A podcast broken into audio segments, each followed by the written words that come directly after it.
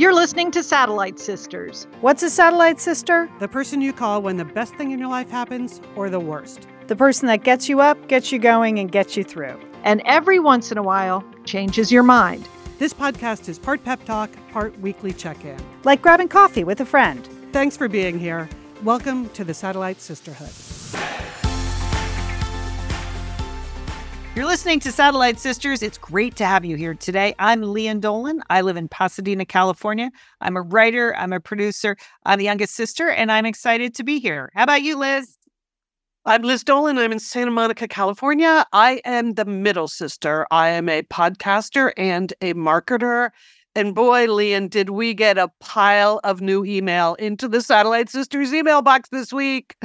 That's right. I'm excited that Julie's back because we can ask her about her irrational fear. What's up, Jewel?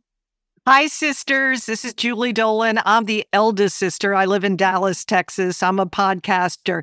And you know what my irrational fear is? I'll tell you storm drains. Okay. I think I'm going to get sucked into a storm drain, or specifically, while I'm walking one of my grandchildren, they're going to slip down into the storm drain. So when I walk by a storm drain, I usually change uh, that go to the opposite side of the street. If I that is not possible, I give a big wide berth around a storm drain just in case the sucking action is going on. That's that for me. That's my. Hey. I think that's, I feel like that's totally fine. That's completely rational.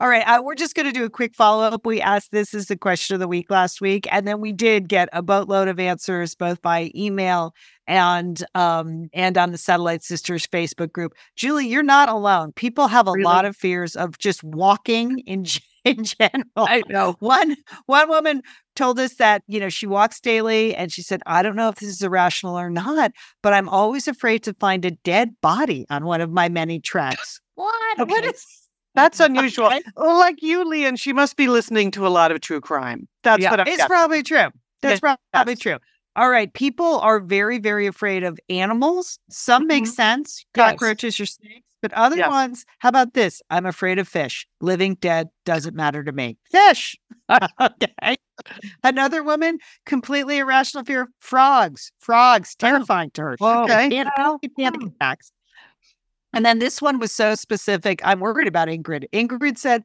I have an irrational fear that a hummingbird flying around me will fly into my arm and its beak will get stuck in my arm with its body hanging on. Okay, Ingrid. Okay. Long sleeves, Ingrid. That's what I say.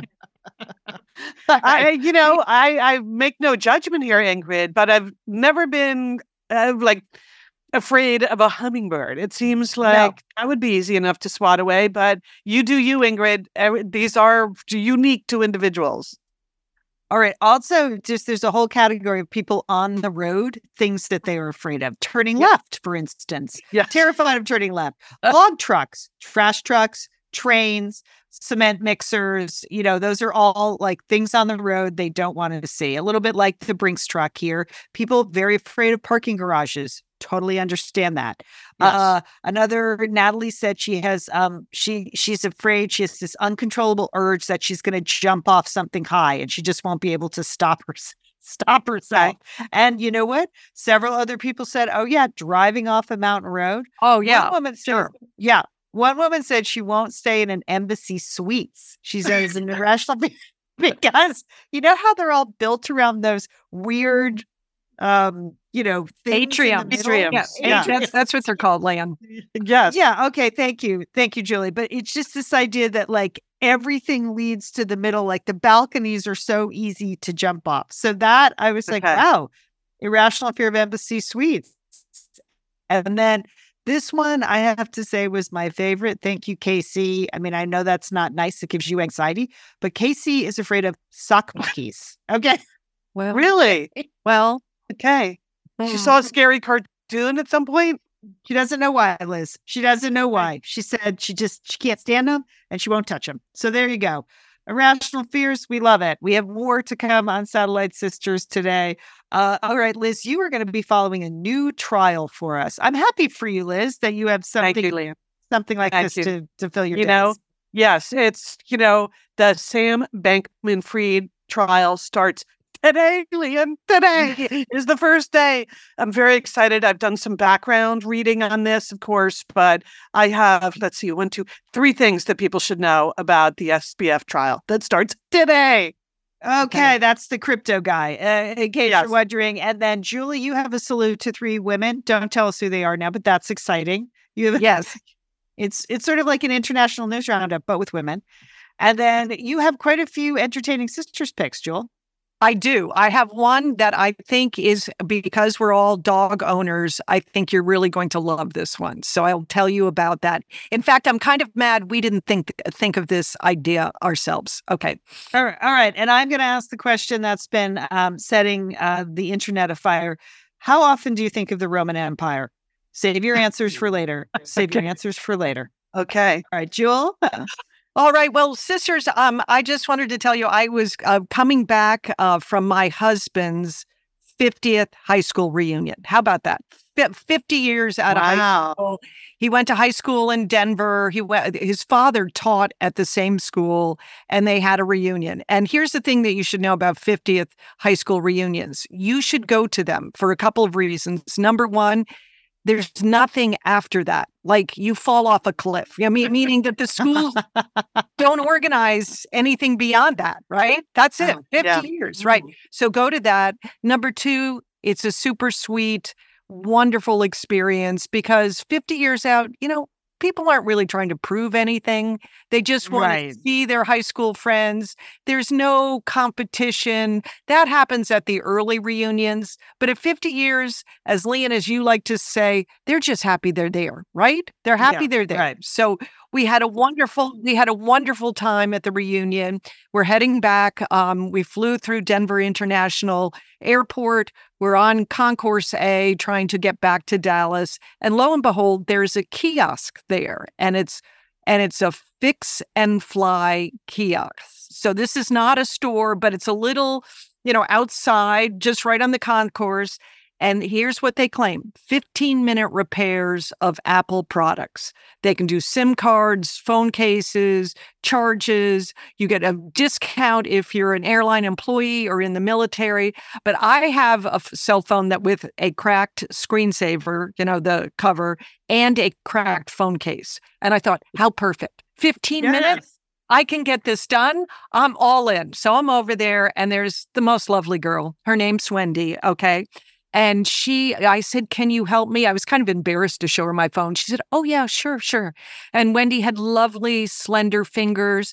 And she is taking off this horrible, cracked uh, screensaver off my phone. And then she's taking out a new one. And Lian, you know, there's not going to be any bubbles as she's putting on the new one because she's cleaning it so nicely. She is just doing such a fantastic job. I am enjoying this.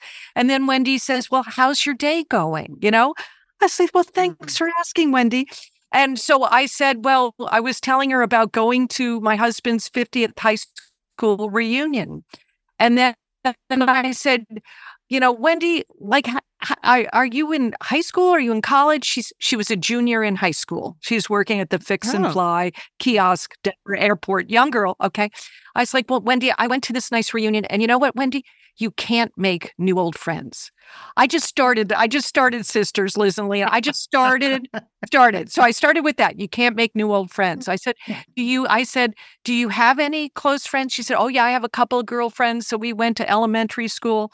And Liz, that's when I said to her, you know, are these the kind of girls that where the best thing in your life you go to, or the worst thing? Wow. She You, started. you to just slip right, slip I right just, I am in just in satellite sisters mode. And then Liz, I'm like, you know, Wendy, it's so good you can talk to your, your girlfriends because, you know, conversation can really help you navigate transitions in your life. You're going to have, have some of these. Yes. I, okay. and I am, and I was like, Wendy, just remember, not every conversation will change your life. Any conversation, then I, I had to stop, you know, because I Yeah. could see she probably had a button under the fix and fly kiosk where you know the TSA can show up. But I, just was preaching. I just had to preach the word. I had to get it out. I just I didn't want to scare Wendy. She did such a wonderful job. And if you're ever on Concourse A at DIA, I want you to Fix and Fly. And Wendy, if you have an Apple product, she is going to take care of you.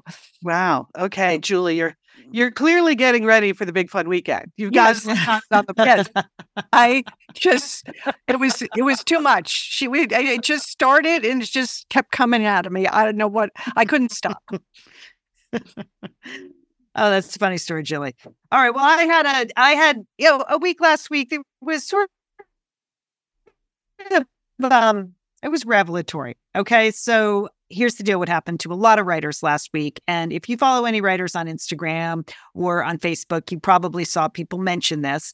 Um, but we have been talking, as everybody in the world has been talking, a lot about AI, artificial intelligence. And last week was the week that AI came for me. You know, I'd been sort of vaguely paying attention. I didn't want to believe that artificial intelligence was going to take my job away as a writer. What? Um, uh, so you can understand why I wasn't staring straight into the sun on this one, right? I was like, no, it's not going to be that bad. I've always got to believe that my voice is singular, and uh, you know that it's uh, it, that that there'll be work for me and there'll be a place for me uh, and my writing, regardless of you know what people are using AI for.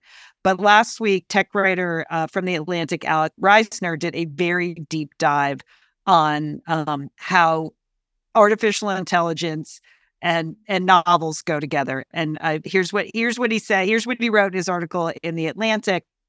He took a look at a small company that's pirated about 185,000 books uh, to create a database and then sold that database to the large tech companies to create their AI generative software. Okay, so this guy, he's small, uh, so he's pretending it's not a big deal, but he's made a ton of money taking almost 200,000 books, including mine, uh, feeding Wow. it into the database. pay, he didn't pay you for those. Did he buy Yeah, those? no, no, no. I'll tell you all this. Let me let me just get the simple explanation out, and then we'll go through like the details. So, so he takes the books, feeds them into the database, and then he sells the data to Facebook and Meta and Microsoft and Google, companies you've heard of, and makes a lot of money. So here, it, to answer your question, um, no, I don't get paid for this. This is copyrighted material. So, uh, you know, my publisher owns the copyrights to these books. So here's my first reaction was he took Elizabeth the First Wife, which is my second book. Mhm. At first, I think, um, oh wow, what was wrong with the other three? You know, stupidly because you didn't like the other But I three, can understand that. thief and criminal. You didn't like the other three, but then you start to think about like, wait, what? Because these books are copyrighted. You know, they don't belong to him. They don't belong to the universe. They belong actually to my publisher. So, you know, they didn't ask for permission, Julie. No, nobody gets paid.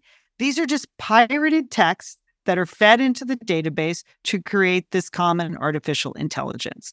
So the week before, a bunch of famous authors, Stephen King, Jodi Picoult, Zadie Smith, they filed a, a lawsuit against this particular company and other other companies like Meta, like uh, like Microsoft, uh, because they said, "Hey, this is copyrighted material. You just can't use this to create your data." So they've already done the hard work. So I just thought it was like those people who operate in a different sphere of writing, but no, it's my books too. And I have to say, it really kind of shook me. Yeah, Liz, I don't want to overstate it, but you're like, are you kidding me, big tech? Like, I just right. Right. a writer out here. You know, it was Elizabeth, the first wife that they took. That happens to be just hold a special place in my heart. That book. Um, it took me a while to write.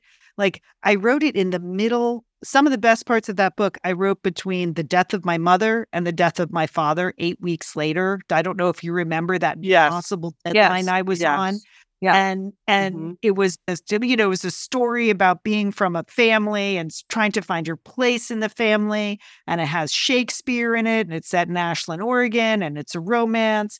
And then that book, like promoting that book, I, I literally had to start promotion of that book the week after my father's funeral. And, you know, so much of the promotion, I was with the small publisher, so you pay for yourself. And I can remember like literally I had a hand truck of books and I was like schlepping them around Ashland, Oregon. you know, in the heat, trying to get stores to buy in on the book and sell it. It was just such a personal book for me. Mm-hmm. And I did love it so much. So to see that that was the one on the list that they stole, no, no permission, never paid me, it just really took the life out of me. And I'm like, oh. And I think it's just something that people ought to know. Big tech is coming for everyone's jobs, right? Yeah. If you work on any Yeah. job that is analyzing a lot of data, say if you're a real estate appraiser, like that you're next, you know, any job, any kind of bank employee, any kind of loan officer, anything where there's just tons of data. How about a lawyer? Like think of all the, Yeah. you know, all the legal briefs. God, goodness knows where they're getting them, but they're feeding in. Or, you know, and, and a scientist, imagine if they came into your office and took all your research and just put it in a big database and then sold it for a lot more money than it was worth individually. Oh, it just kind of took the life out of me, I have to say. And I feel like as a writer and as a podcaster, I somehow am in this endless, unwinnable loop with these big mm-hmm. data companies. Because on the mm-hmm. one hand, you know, they would have sold this technology to Microsoft. Well, guess what the industry standard for handing in your book is? It's Microsoft Word. Like you, mm-hmm. as a, you can't protest Microsoft because then you can't hand in any books. Like publishers don't accept books in any other format, but Microsoft Word 12 point type, right? Wow. You- So you don't really Really? feel like you, Lian, you don't feel like you have any recourse to this. No, Uh, you can't even do anything stupid like, oh, I'm going to quit Amazon Prime. Because guess what? Like the same week that Amazon stole my data, they were also, I was promoting the 199 version of Lost and Found in Paris on Kindle. Why? Yeah. Because as an author, I need them to sell a lot of $2 books because A, volume is good, and B, then those people automatically get a notice when my ne- next book comes out. So even though that's not a lot of money, I'll make 25 cents from each one of those books sold. That's a marketing tool for me. So Mhm. yeah. I just sometimes my head spins and like, never mind. Right. We used to be with a, a podcast distributor that then Amazon bought. And then they were like, oh, never mind. You're not, you're not Yeah. big enough for us. Goodbye. Like it's just, it just, I feel like, how did I get in the middle of this big tech vortex? I've just been like, Are you going to way- form a union, Lian? I think well, you know. I mean, it's an authors guild, Julie, and uh, Yes.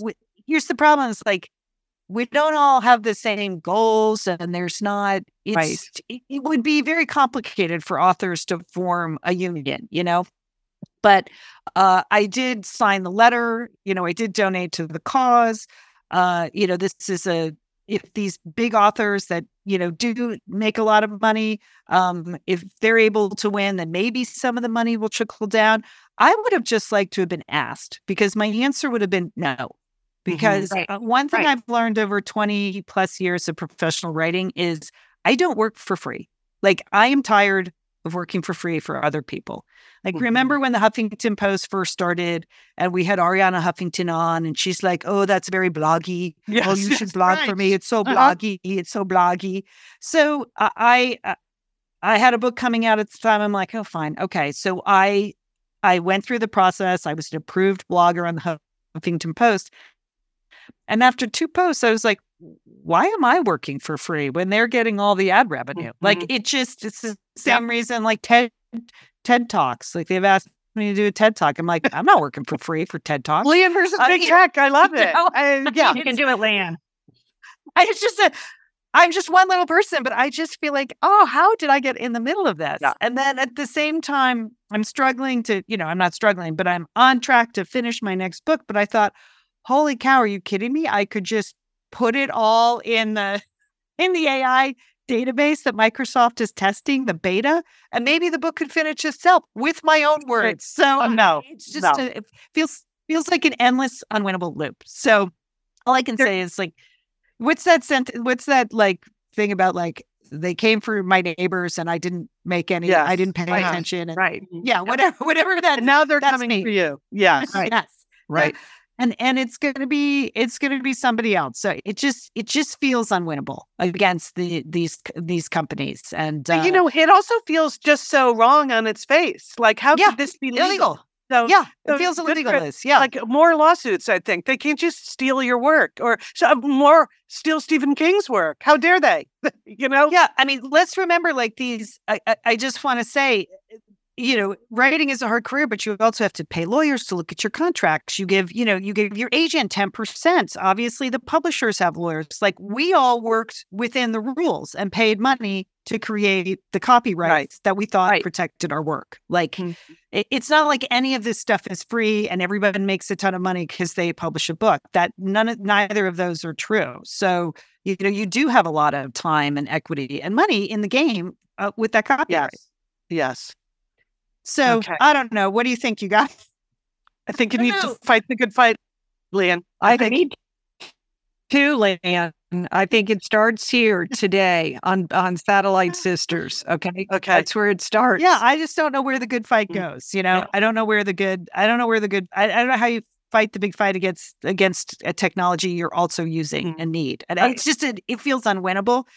But I guess speaking about it is the first is Yeah. the first thing. Just something to be aware of. You know that these Well, are yeah. they're presenting it as Mhm. kind of a Robin Hood story. Like, oh look, this little tech company you know, created this database and is now making lots of money from Google and Meta and, and Amazon. Well, by stealing the work Yeah. of I know. I think you need. I need. You need some of those FBI warning labels on your books, Lian. You know, like they used to put on old V. VHS oh, right, yeah, Yeah, that's what. yeah. We need the FBI on this, Lian. I think Yeah, you got to yeah, get them. nobody yeah. copied those old VH- VHS tapes, Julie. No, those, no. those totally worked. Good. All right, I'll Okay. start, start there. Leah, Lian, I'm just going to pose a bigger question. Have you thought that maybe you could use a midlife wisdom school? Have you thought about that? Maybe. Yes. Maybe, Yes. You know, yes, Liz. because you aren't the only one wondering about what's next. And I bring it up because uh, the presenting sponsor of our big fun weekend, MEA, um, right there on its homepage, it says navigate what's next. And I think I think we're all going to need to do that, right? With not just work, Right. lives, Yes. choices, and goals, and all of that. So this is just a way of thanking our sponsor, MEA, and reminding our listeners that right now you can get 20% off online workshops on cultivating purpose or on reframing retirement by using the code SISTERS. And they have both online and in person workshops in Baja, Mexico, and Santa Fe, New Mexico, which I Mm. believe, Lian, actually figures prominently in your new book, correct? Yes, it does. The Okay. marriage sabbatical is set in Santa Fe. It's a special place. Yeah, Okay. beautiful place. It would be a great place to sort of work out your midlife issues, which is essentially what my character is doing. But sure, yeah, Oh, great. okay. All right. Well, if anyone wants to check it out, you go to meawisdom.com. That's meawisdom.com. I think I think a lot of people are in this space. It's not just you, but we're all going to have to navigate what's next. So thanks MEA for supporting the Big Fun Weekend.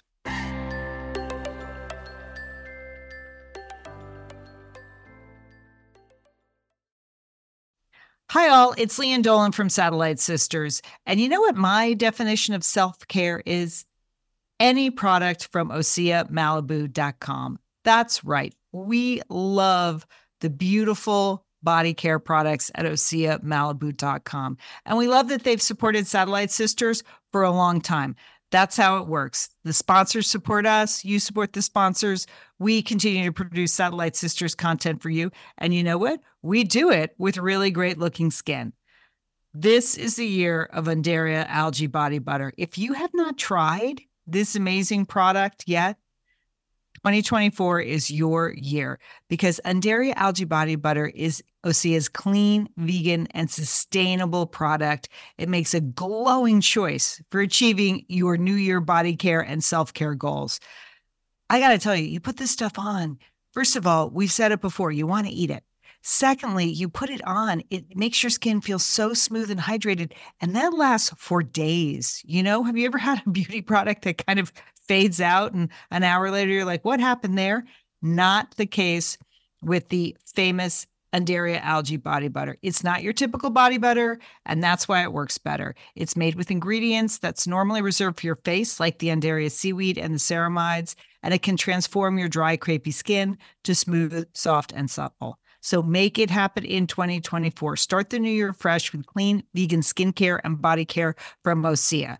Right now, we have a special discount just for our satellite sisters and misters. Get 10% off your first order site wide with code SATSisters at OseaMalibu.com. You get free samples with every order and free shipping on orders over $60. Head over to OseaMalibu.com and use code SATSisters for 10% off. Lian and Julie here from Satellite Sisters, and you know we love Prose. Prose is the custom hair care system that is truly made to order, and we are big proponents of Prose here at Satellite Sisters. Thank you, Prose, for supporting us and for supporting our hair goals. I mean, Julie, I am trying to get my hair in shape for my book tour, which starts in a little bit. I am going to be out and about. I'm going to be walking into rooms. I've got to get going. I got to make sure the hair looks good because people are looking what do you think, Jill? Give me your honest assessment of my my Prose progress. Lian, I'm looking at your hair on the screen and it looks great. It's it's full of body, it's bouncy. Whoa, look at that. Just when you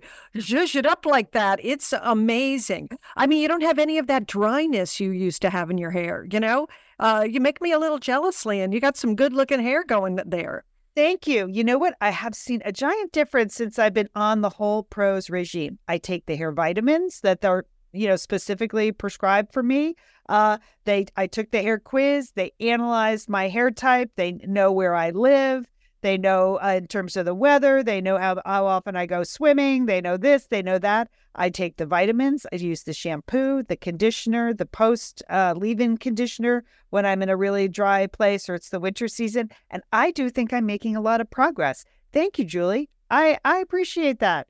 Uh, if you want to make progress with your hair, check out Prose. Custom made to order hair care from Prose has your name all over it. Take your free in depth hair consultation and get 50% off your first subscription order today, plus 15% off and free shipping every subscription order after that. Okay, so that's great. 50% off your first subscription order, plus 15% off and free shipping every subscription order after that. Go to prose.com slash sisters. And prose, you know, is P R O S E prose.com slash sisters for your free in-depth hair consultation and 50% off your first subscription order. Thanks, Prose. Thanks for my hair. Okay, good news, sisters. I have a new case that I'm on. Uh, this is it. I'm ba- I'm back in court on the Sam Bankman-Fried case. Are you following this at all? No, but I'm little very bit, little bit. I'm very happy that you are, Liz, because I know you're going to break it down for us. You needed a new case. I mean, the Theranos case is pretty much wrapped up. I know. So I'm glad you have something new that you can really sink your teeth into. Yes. Well, you know, sooner or later, the crypto business was going to come crashing down. And Sam Bankman Fried is the guy who, who made it happen. So here's one of the things you need to know going into the case. And as you hear people like me talking about it, SBF is the guy FTX is the business. Okay. I thought Okay. those were those were very confusing in the beginning. So, and at one point SBF was worth 11 billion dollars and FTX was worth 32 billion dollars and it went totally broke in 4 days. So the whole crypto exchange crashed. He's now been in jail and the trial starts today. So, let me just focus you on three things you're going to want to know. First of all, this is going to get juicy because three of his business partners have already pleaded guilty and will be testifying against him, including his on again, off again girlfriend who ran the hedge fund. So Right. that's going to get good, don't you think? I mean, yes. I don't mean to be mean. Another one of the three mm-hmm. is that the guy that he met at high school math camp. Okay, that's good, mm-hmm. right? That's just that's just a good detail that they've been friends since math camp. Okay, so that's number one. There are a lot of good characters in this story. Uh, number two is the great writer Michael Lewis. You know, he wrote books like The Big Short. He wrote Moneyball. He wrote Liar's Pokers. So he's been following Sam since before the crash. And he has a book about this whole thing that's coming out today. Believe I it or not. I can't wait to read that. That will be great. Perfect. Yeah. Julie, it's the first thing I did this morning when I woke up. I went to I went to the, I went to the Audible app on my phone to see if it had downloaded, and it had, because of course I had pre-ordered it. So the uh, the title of Michael Lewis's book is "Going Infinite and Fall of a New Tycoon." And here's the thing about Michael Lewis is not only is he a great writer and very colorful, but you know he's going to be doing all the news hits about this. And he has just he just has a lovely way of talking. I just love Michael Mm-hmm. Lewis. So I think he's going to be everywhere for the next six months, which I'm all for. I'm all I mean, he that. takes very complicated things and explains them simply. You know, Yes. that's I, I think that's a really powerful thing. Yep.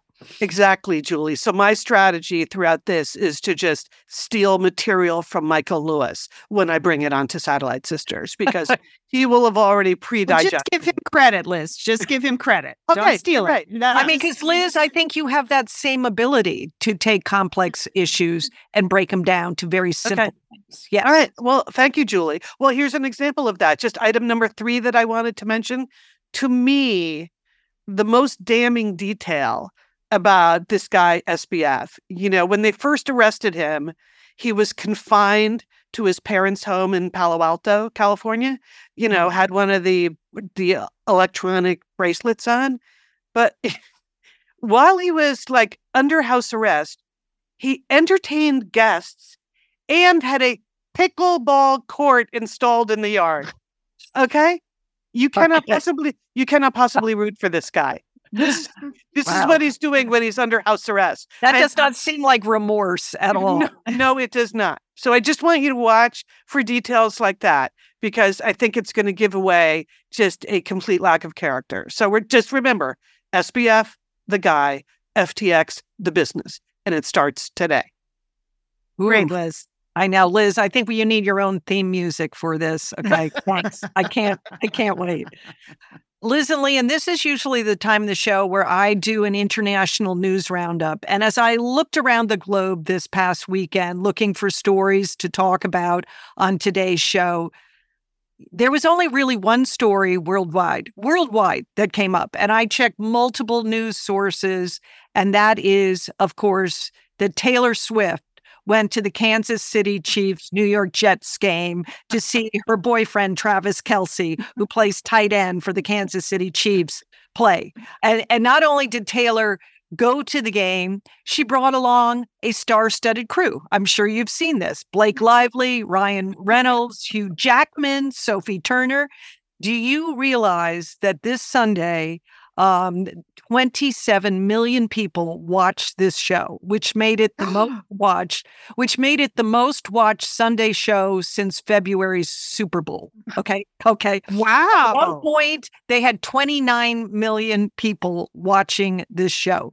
Uh, there was my a God. Liz, there was a surge of 2 million new or 2 million female viewers. Okay. Wow. Wow. Not surprising. Not surprising at all. Please ignore my fax machine ringing in the background. I don't know how that's happening. Okay. It's S- SBF. Uh, he's, he's sending you a fax, Lian. I thought I unplugged that 10 years ago. Okay, go ahead. Okay. Well, again. Anyway, of these 2 million female viewers, 53% of those were teenage girls. Uh, and NBC, they got on it right away. They cut away to Taylor's box 17 times during the game. Yes. Okay? Yes. People were watching it. And the NFL was trying to capitalize on it. They're sending out, they changed their Twitter X account, and it was all like Taylor Swift lyrics. Okay. So Kel- Travis Kelce's jersey spiked 400%. His his podcast, Lian, went to number one on Apple. Okay. Dude, we got to date Taylor Swift. Can't one of us date Taylor Swift? I she- She needs to walk around carrying a copy of your latest book, Lian. That's what we mean. I mean, it's incredible. It's just, it's amazing. It's incredible. Uh, she just, she- I, you know, I, I want her to be happy though. Can I say that? I mean, I would, Yeah. I would like it to be true love. I don't know if it is, but I really want Taylor to be happy. And she does seem to be enjoying just her tremendous, her tremendous power, doesn't Yes, she? yes. Yes. I yes, think that's she what is it's about. it. Yes. Yeah. yeah. it's what's called a flex. It was Julie. when you can when you can flex the NFL. Uh, I mean, it just was the number one story. Yeah. Okay, she she has it, Liz. She has it. It Mhm. just was incredible to me that yes, I can understand here in the U.S. You know, with sports, pop culture, drama. You know, there. Uh, but worldwide, people want to know about Taylor and about about Travis. Uh, uh, and just uh, we just have to continue to watch it. It's going to get complicated because Taylor now has to go back out on her tour, Eras tour, and I don't know how many games. We're going to plot that out and check. But we all can't wait for the next football game. Is that right? Mm, don't you think? Sure. Yeah. really, I can't wait for anything that Taylor does next. Maybe she'll, mm. you know, switch sports or start showing up with someone else. It's it's all good. Okay. People love her. Why Okay. not? Okay, well, the second woman you need to cheer for this week is Simone Biles because she became the first female ever to land a Yurchenko double pike vault, which is you have to run down the mat as fast as you mm-hmm. can, Lian. Then you have to Yeah. hurl yourself into the air, and then you have to pull your body around twice while holding the pike position. Okay. No other woman has ever done this in competition. Simone Biles did it this this weekend at the World Championships. She's just amazing. We have to do a shout out to her. And as you probably know, the skills in gymnastics are named for the first person to perform them at a meet. So the Yurchenko. Oh, I did not know that. Oh, Julie, oh, okay. Thank you. This is very that. important. Yes. So now the Yur- Yurchenko double pike will be known as the Biles 2 going forward. So I want you to practice that at home, the Biles too. You've got a big backyard, Lian. I think you could set up a little vaulting thing. Get it. Get it going. Amazing. I Isn't it? mean, I defy any one of us to even just hold our legs in a pike for, us for any. Never mind, go up and down. Just try to pike your body for any No length way. of time. Okay, and then the third woman that we we want to give a giant satellite sister shout out to is Dr. Katalin Kariko. That she and Dr. Drew Weissman were awarded the Nobel Prize for Medicine this past week for their work, uh, their sort of their research work on messenger RNA. And you know this mRNA this was this is the genetic script that enabled the world to get vaccines from COVID-19. And what is have you read have you read anything or heard uh, heard her, uh, Kati as she is known um uh, you know about her because she has an amazing background. I mean she, She grew up does, yeah. she grew up in Hungary. She was the daughter of a butcher. Uh, she wanted to be a scientist, even though she had never met a scientist before. But she, that's really what she wanted to do. And she was she got her PhD uh, in Hungary, um, but there was no money. The lab she was working in ran out of money, so she and her husband and child moved to the U.S. Um, but she never found a permanent um, research academic position in the United States. I mean, she was working on grants with other faculty members, but people really thought that her research into this messenger RNA was really very unorthodox. It really was considered kind of wild and fanciful. I mean, that she couldn't get grants. She never made more than 60 grand a year working as a researcher, you know, and she would work for other scientists and then and then she'd be cut. Uh, at one point she was demoted by the University of Pennsylvania, okay? Good work uh, Penn. Okay, they demoted her and they gave her they gave her an office way on the outskirts of the university. I mean, she just really struggled with this and then had sort of a chance meeting with Dr. Weissman, who became her partner at a copier machine. It was probably not working properly. Anyway, they got talking, and Dr. Weissman was working on a vaccine for HIV. And, you know, Kat- Kati, um, you know, felt very strongly about her re- research and said that you could use this mRNA uh, research for to develop an HIV vaccine. And that's how they started to do it. But one of the other amazing things about her as a scientist is she was willing to accept a lot of failure. And this Mhm. vaccine for HIV didn't work at first. It was a failure, you know, and a lot of times people would, you know, they'd move on or or that's it, or they get no, she had so much determination, she had so much willpower that she didn't accept that as a, you know, as a failure. She just she she was a true scientist. She learned from that and they Mhm. learned how to tweak it in order to make it work. And so it's just, and even when they published the information, Weissman and Dr. Kariko published their information, they had a really hard time getting it into scientific journal, journals. Again, because it was considered sort of fringe or very really. fringy, right? yeah. right. Yeah. Yeah, And I, now- I heard an interview with her. uh, Like it was an old interview that they ran last night on the radio, where she when they announced the Nobel Prize, and she said, you know, every year my mother used to call me when they announced the Nobel Prize and said, Kati, some year you are going to win a Nobel Prize, and I would say. Mom, I don't even have a job. Or mom, I'm sleeping in my office. Yeah. Or mom, I, I I can't get anyone to fund any of my research. And sure enough, she did it. It's ama- it's an amazing story.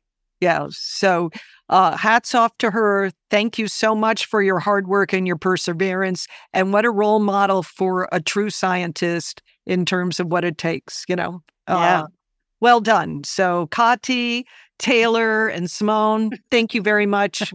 Lifted it off, lifted us up this week. Yes. Julie, great recap. Great recap. Thank you. That was enjoyable to listen to. Yeah, amazing. Um, all right. This is just a tiny little story from social media that blew up to become articles in the New York Times and the Los Angeles Times and Vogue and uh, and Town and Country, and it stems from a TikTok about men and how often they think about the Roman Empire. All right. What? What are you Right. talking about? So there was just a couple of guys, you know, how things take off virally. A couple of guys, you know, it was actually a woman who said, Boy, I can't believe it. My boyfriend says he thinks about the Roman Empire every day. Like something about the Roman Empire comes up in his mind every single day. Really? And then all the other women and men started to agree, like, oh, yeah, I often think about it. Oh, yeah, I would say I think about it three or four times a week. And then a huge thread on Twitter, thousands and thousands of men saying, yeah, pretty much think about the Roman Empire every day. So this is fairly surprising, right? So of course the New York Times goes to all these classicists. You know, I love it. Like, why is it just why why do men think so much about the Roman Empire? And um, you know, let's face it, we get a lot of stuff from the Roman Empire in America, right? We get our governments, we get architecture, we get engineering. There's a lot Mhm. of that. Uh, people love Glad the movie Gladiator Gladiator, of course. Yes. The TV show Spartacus. A lot of classicists have pointed to the idea that it was an extremely, extremely patriarchal society and it was dominated by alpha males like Julius Caesar and Augustus, the first empire. So that sort of extreme, um, you know, form of masculinity appeals to a lot of men. Uh, it's certainly not because men care about history. They said that's complete nonsense. Some historians like women care about history too. It's just that these sort of popularized forms of masculinity have kind of translated down into the Roman Empire. So try it with if there's a, a male in your life, try it. See how often they think about the Roman Empire. Because I have to say, I was surprised when I asked my husband, and he said every day. So Really? Your husband thinks about it every day? Yeah. Well, he's he's leaning towards Stoicism now, which of course was uh, popularized by Marcus Aurelius. Yeah. So he listens to a lot of Stoicism podcasts and things like that. So he said, "Yeah, I guess technically every day I'm reminded of the Roman Empire and I think about it." wow. I mean, that's crazy, right?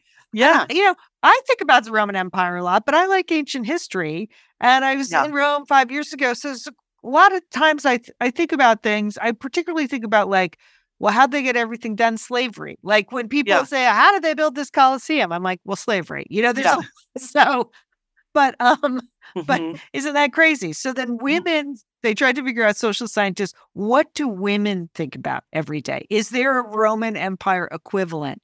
Uh, and you know, obviously it's going to vary by age and Mhm. and things like that. But a couple of the things that came up for women, what do they think about every day? They think about one, Princess Diana. Uh-huh. Yeah. Ask yourself how often you think about her. Probably once a Yeah. week. Probably Yeah. once a week. Sure. And then the other thing women are obsessed about are their ex best friends. Like they just they can't get over Oh. broken friendships. It's kind of it. That's that's Yeah. our Roman Empire. That's our Yeah. Roman Empire. oh, So I I thought it was going to be accessories, Lian. Accessories.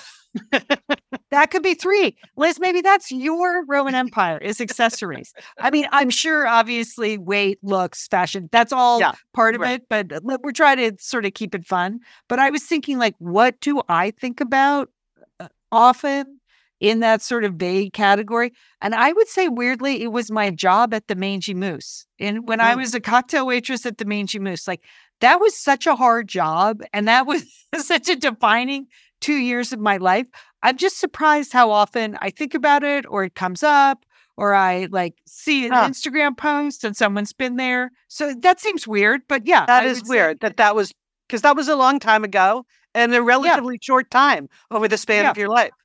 yeah, but it was just one of that. Anybody have a Roman Empire situation going on with them? I, I for me, that my touchstone is always high school, like my high school oh. experience.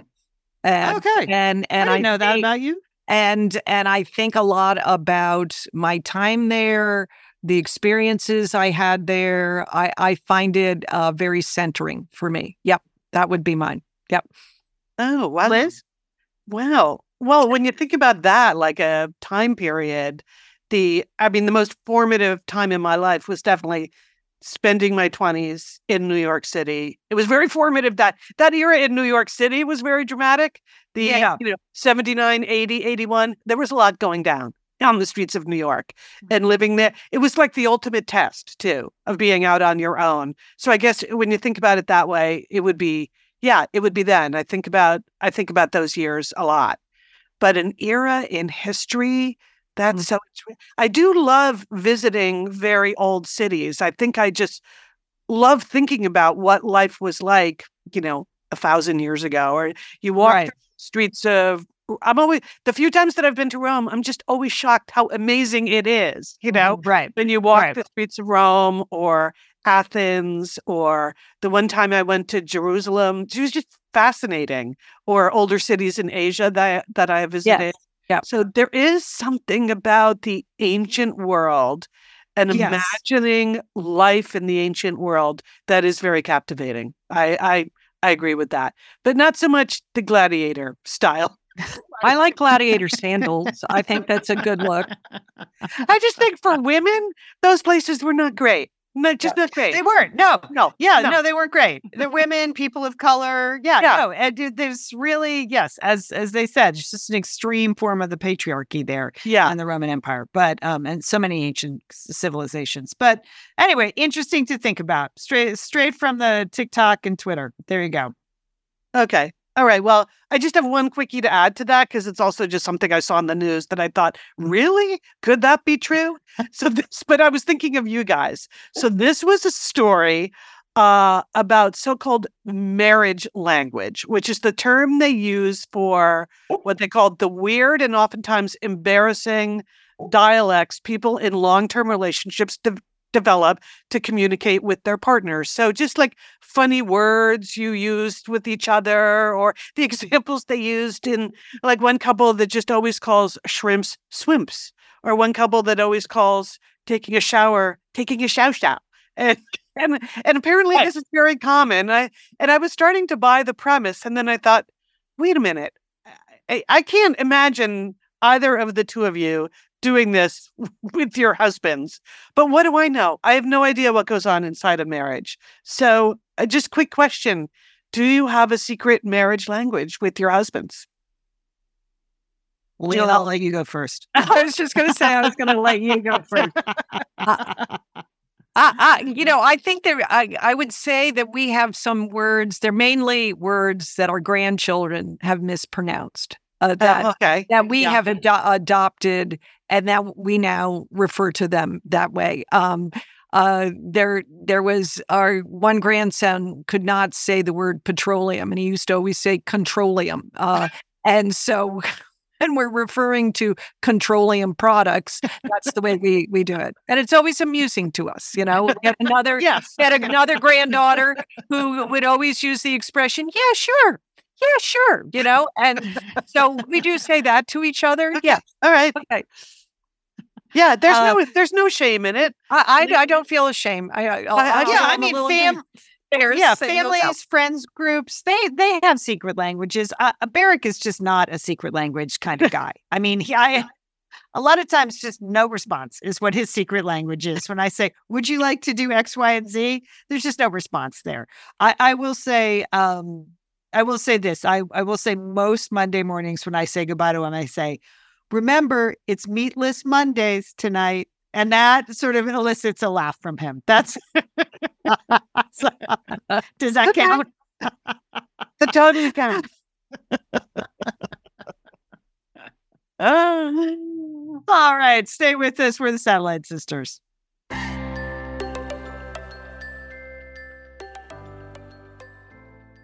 Lian and Julie here from Satellite Sisters, and we want to thank our friend Jenni Kayne. Hi, Jenny. We love Jenny Kane. We know you know it's a California brand through and through, and we love their staples because it makes getting dressed so easy. Minimalist, effortless, but totally refined. And hello, Julie Dolan, that's kind of you. Minimalist, effortless, and totally refined. What have you been wearing from Jenni Kayne this week? Lian, I love the cocoon cardigan. It's perfect for the hot again, cold again weather we're having. You know, this is sweater weather, and you can just pop on that cardigan.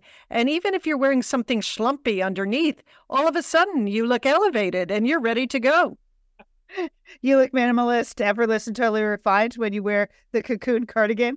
Yes, I do, Lian. Uh, I got compliments on it too because it's just the perfect thing to put on. Well, that's why we love Jenni Kayne is that everything is beautifully designed and really flatters the wearer. So we want to encourage you to check out everything over at jennikayne.com. You're going to find your new uniform. What is it that you want to put on that just perks up your your presentation? Find your new uniform at jennikayne.com. Our listeners get 15% off their first order when they use code SISTERS at checkout. That's 15% off your first order at jennikayne.com. And Jenni Kayne is spelled J E N N I K A Y N E. jennikayne.com, promo code SISTERS. Let getting dressed be one less thing to worry about. Thanks, Jenny. We are so happy at Satellite Sisters to have BritBox as a sponsor. You know, we love it. It's the streaming home of the best British television with exclusive mysteries, crime dramas, comedies, documentaries, and more. Julie, what's your fave? Vera, I love this show. I'm on season 11. I mean, Brenda Blethyn is such a great actress. And the character Liz Vera, I don't know if you've watched it, but she's essentially Margaret Thatcher in a trench coat. Okay. she is bossing people around and solving crime. I love her. Okay, well, I want to especially recommend Archie. Archie is a brand new limited series. It's starring Jason Isaacs as Archie Leach. Who is he? He's the man who became Cary Grant. And, you know, oh. What's so interesting about this is it's sort of about how he became a star in old Hollywood, how he went from being Archie Leach to being Cary Grant, but also because it's him growing up in old Hollywood, there are a lot of people in the in the movie playing Doris Day, Grace Kelly, George Burns. It's little snapshots of what it was like to become a movie star back in the day. So I really enjoyed it and recommend. So sign up for BritBox today to stream Archie and any other fan favorites from any device you have. So we have a special limited time offer. Get 50% off your first month when you sign up for the monthly plan, but only if you go to BritBox.com and use our promo code SISTERS at checkout. Got it? Don't wait. Get 50% off your first month. Use promo code SISTERS at BritBox.com. We want to thank ButcherBox for being a sponsor of Satellite Sisters and a sponsor for a long time. We appreciate that kind of support. And listeners, if you love Satellite Sisters, we really believe you're going to love ButcherBox, where you can get incredible deals on premium cuts of beef. And deals this good are hard to come by even at the grocery store. All right, what we love about ButcherBox? Convenience. High quality meat and seafood you can trust that shows up right at your doorstep with free shipping always and you can curate that customized box plan. And you know who this is perfect for, Jewel? No, Lian, what? The meal preppers in your life. Okay, meal prepping now is being taken to a whole new level. We used to just think of it as making a few things on Sunday, but no, people are on top of it. They are planning out their meals for the week, and Butcher Box is designed for this. It's perfect. You get these proportioned, you know, high quality meat servings that come right in. It's right in your freezer. You can look ahead for the week ahead and go, okay, I've got chicken, I've got the salmon, I've got the scallops, oh, I've got steak tips. Fantastic. My week is done. So if you're a meal prepper, you're getting organized with your meals this week, Butcher Box is for you. I absolutely love the quality. This is exactly how I plan my meals. Looking in my freezer, what do I have? Let's go. So, we want to tell you, Satellite Sisters, about a great deal. The key to becoming a meal prep master stay stocked up on the essentials. Butcher Box is here to help you do just that. They're offering Satellite Sisters listeners their choice of a weeknight meal must have three pounds of chicken thighs, two pounds of ground beef, or one pound of premium steak tips for free in every order for a whole year, plus $20 off your first order. Sign up today at butcherbox.com slash sisters and use code SISTERS to choose your free offer and get $20 off. That's right, butcherbox.com slash sisters and use code SISTERS to choose your free offer and get $20 off. Thanks, ButcherBox. Okay, we are back and we are on the verge of the big fun weekend. So we're very excited with everyone. We're communicating with everyone. You've been getting emails about what's going to be going on. You're going to be getting more final instructions in uh, in the email. I do want to say that I'm I'm a little bit not so much worried, but I have some concerns about the activity that I planned for Saturday morning, sisters. because we gave we gave everyone a choice. You can do nothing with us on Saturday morning, or you can do yoga with uh with Lian.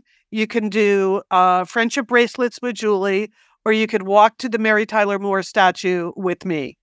And uh we got a note from our event organizer the other day that when people responded what they were going to do, she thought maybe she might have to apply for a parade permit for the number of people that decided they wanted to walk to the Mary Tyler Moore statue. So, so that that's going to be very fun. The more the merrier. We'll we'll figure it out, people. Uh, you'll get instructions.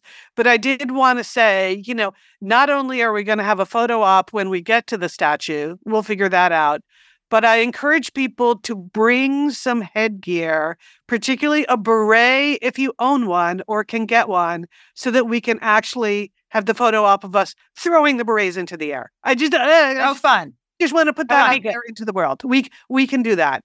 And uh, so you guys, I'm sure you're working on the uh, finishing touches on your costumes for the Mamma Mia dance party. Lee? Yeah, I'm headgear is what I'm working on because I I think we we really I have a boffo outfit, but it needs uh it needs a head piece, and so that those are my final touches this week that I'm working on. How about you, Lian?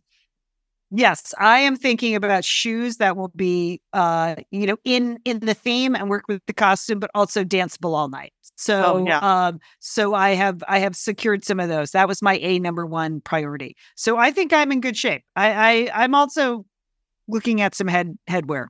I would have to say as well. I don't want to Okay. I don't want to tip my hat, no, but it's not a hat. But I don't want.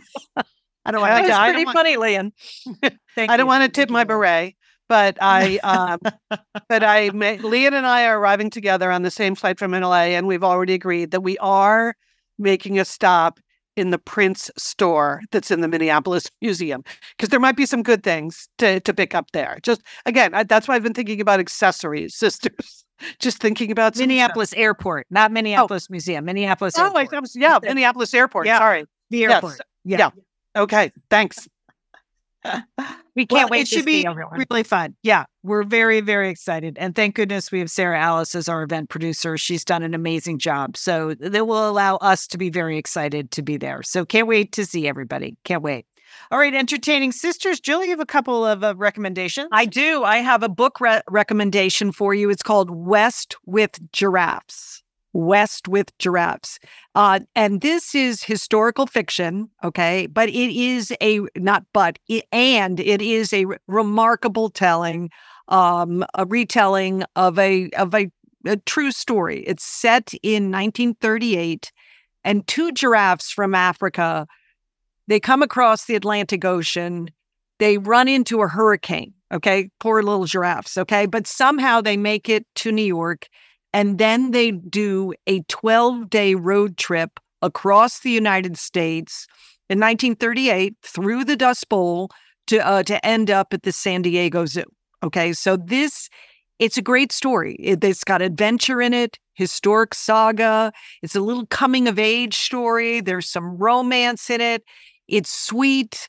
It's simple. It's it's got animals in it. You'll love that. And it's not too much heavy thinking. That's what I would say. I read this on a plane. I loved it. I want to recommend it to everyone. West with giraffes. Okay. By Lynda Rutledge. Yes. Right, thank you. That. Great. Yes. Great. Now my, my second recommendation, and I'm kind of I'm kind of a little annoyed that we did not think of this but this apparently is a big deal now. Dog TV. Have you have you have you have you seen No. this? This, this is, is a, that, Jill? This is a subscription based service, YouTube service.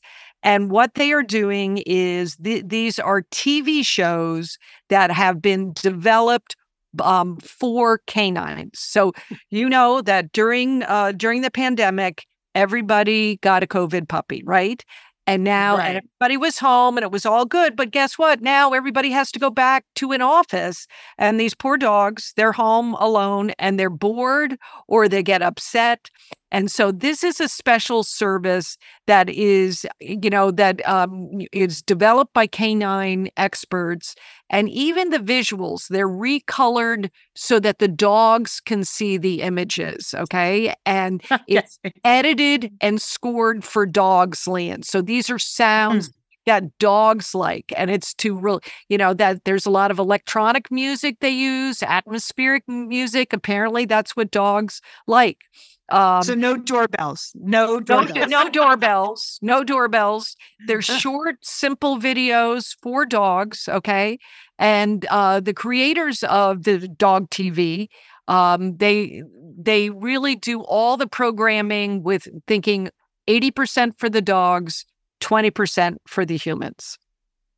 And I get it's it's very popular because there are a lot of bored, anxious, nervous dogs. Uh, have you? Would you try that? Do you think? Do you think your dogs would like to watch some uh, TV? Liz, I was kind of thinking Hooper would like this dog TV.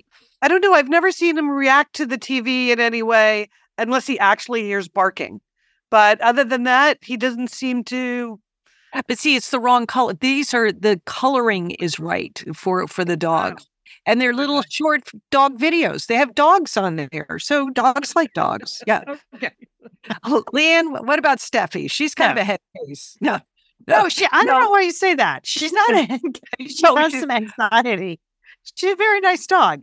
Oh, of course she's a nice dog. No, I didn't I mean mean, it. how's she going to see the TV? She she doesn't sit on the couch. She sits in a bed. She sits in a dog bed. I'm not going to put a TV on the floor for her. No, she says no. She's a job. She's a German Shepherd. She is watching out the backyard for squirrels. That's her dog TV.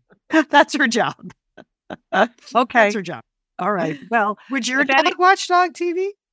uh, no, I don't think my Okay. no, no, no. He he just likes to sleep and eat. Uh, and Right. I, yeah. So, but I would like to know if people people like it. They they had a, bit, a story about this in the New York Times. You know, and the author of it, you know, said that he had this service for his dog, and his dog seemed to really enjoy it. So, I would be curious too. I would be very curious too, because this just really seems like a money grab for me, dog TV. so if people have found that it does calm their dog down, I would be curious to hear this. I'm very curious. Oh. Um, all right. So Westwood Giraffes Dog TV. All right. So for me, um, I have uh, I have become the number one Ed Sheeran fan in the last 10 days. So just want to admit oh, that. I love Ed Sheeran. Yeah. You know what, Julie? I always liked Ed Sheeran too. Uh, yeah, I thought his music was fine. He seems pleasant. Every time I've seen him, he seems like a nice, genuine person. I love seeing him on award shows, but I can't say I ever thought, oh, wow, I'm going to just listen to the, uh, you know, Ed Sheeran radio today. That's all I want to do is hear Ed Sheeran. I just thought, oh, this is fine. But then about 10 days ago, my son Colin, who is also in the photography business in LA, he's an assistant and he has been working on a series for Amazon Music. Um, every Thursday night, they're doing a live performance after their Thursday night football. So theoretically, oh. you're watching Thursday night football, and then boom, it rolls right into a live performance at the Amazon stage here in Los Angeles. So Colin's been assisting a photographer and doing second camera on that. And long story short, two weeks ago, Ed Sheeran was the the season opener, and he's the biggest star by far they're going to have. And um, he Colin said he was just sort of in the room loading, you know, getting gear, moving stuff around. And Ed Sheeran just walked in all by himself and walked over to him and said, Hi, mate, I'm Ed. What's happening? And so and Colin was like, Oh, nice. Seems nice. Yeah. Seems like a nice, normal guy. Hi, mate. I'm Ed. uh, so then I started like listening to more Ed Sheeran. Then he has a new album out called Autumn Variations. I have just been nonstop 10 days Ed Sheeran fan. I saw him on um, CBS this morning with Gayle King do a really interesting interview with her. I listened to the Conan O'Brien podcast uh, this week with Ed Sheeran. I'm all in Ed Sheeran, number one fan. So I will recommend the new album, Autumn Variations. He said he created it. He thought, I'd like to create an album that, you know, people can listen to when they're cooking in the kitchen in September, like more oh, Come okay. away with me. So I think he said he wrote 14 songs about 14 different friends. And I wow. thought that was a really interesting concept for uh, an album. And I've been listening nonstop. So there you go. Number one Ed Sheeran fan now, Lian Dolan. So thanks, Ed. Thanks. Total conversion. Okay, that's good. Well, I know it's just about time to wrap up. So I just want to remind people that we're, we're going to thank our uh, Big Fun Weekend sponsors, our presenting sponsor, MEA, the world's first wisdom school. I mentioned that at the top of the show, too, if you want to check them out. It's meawisdom.com. But also, our Satellite Sisters Look What I Do listener sponsor, Kathleen Quinn. We introduced her to you last month, and she runs a practice called CFO Quinn, where she will come in and help businesses maximize cash flow and profits. Honestly, who doesn't need that? I think we all need that. and and you can all meet Kathleen. She will be in Minnesota. I have links in the show notes for both of those. So we thank both MEA and Kathleen Quinn of CFO Quinn for supporting our Big Fun Weekend. All right. Excellent, Liz. We'd like to thank Sergio Enriquez, our engineer. Thank you, Sergio, and Emily Boragine, who does our graphic design work. Thanks so much, Emily. We love working with you. Uh, that's it, Jill. We have a to do. It's kind of a bittersweet. Yeah, we have a special to do. Special yes. to do a special to do. We lost a beloved family member last week, Celeste Morningstar. She's the wife of our co- of our cousin Joe Morningstar, and uh, she was a wonderful mother, a grandmother. She was a ballet dancer and teacher. She had the most beautiful, wonderful, gentle spirit. Uh, and we had the great blessing to be with her uh, in June for our family reunion.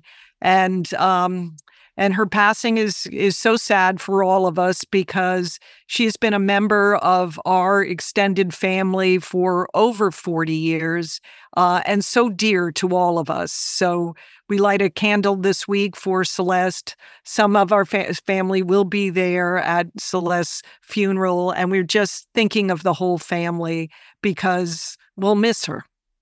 We will yes, miss her you know, when I was talking earlier about those years in New York, in my 20s in New York, Celeste was there too. Joe and Celeste were first a couple then, and I I spent so much time with her, and we became such good friends. I was the bridesmaid in Celeste's wedding.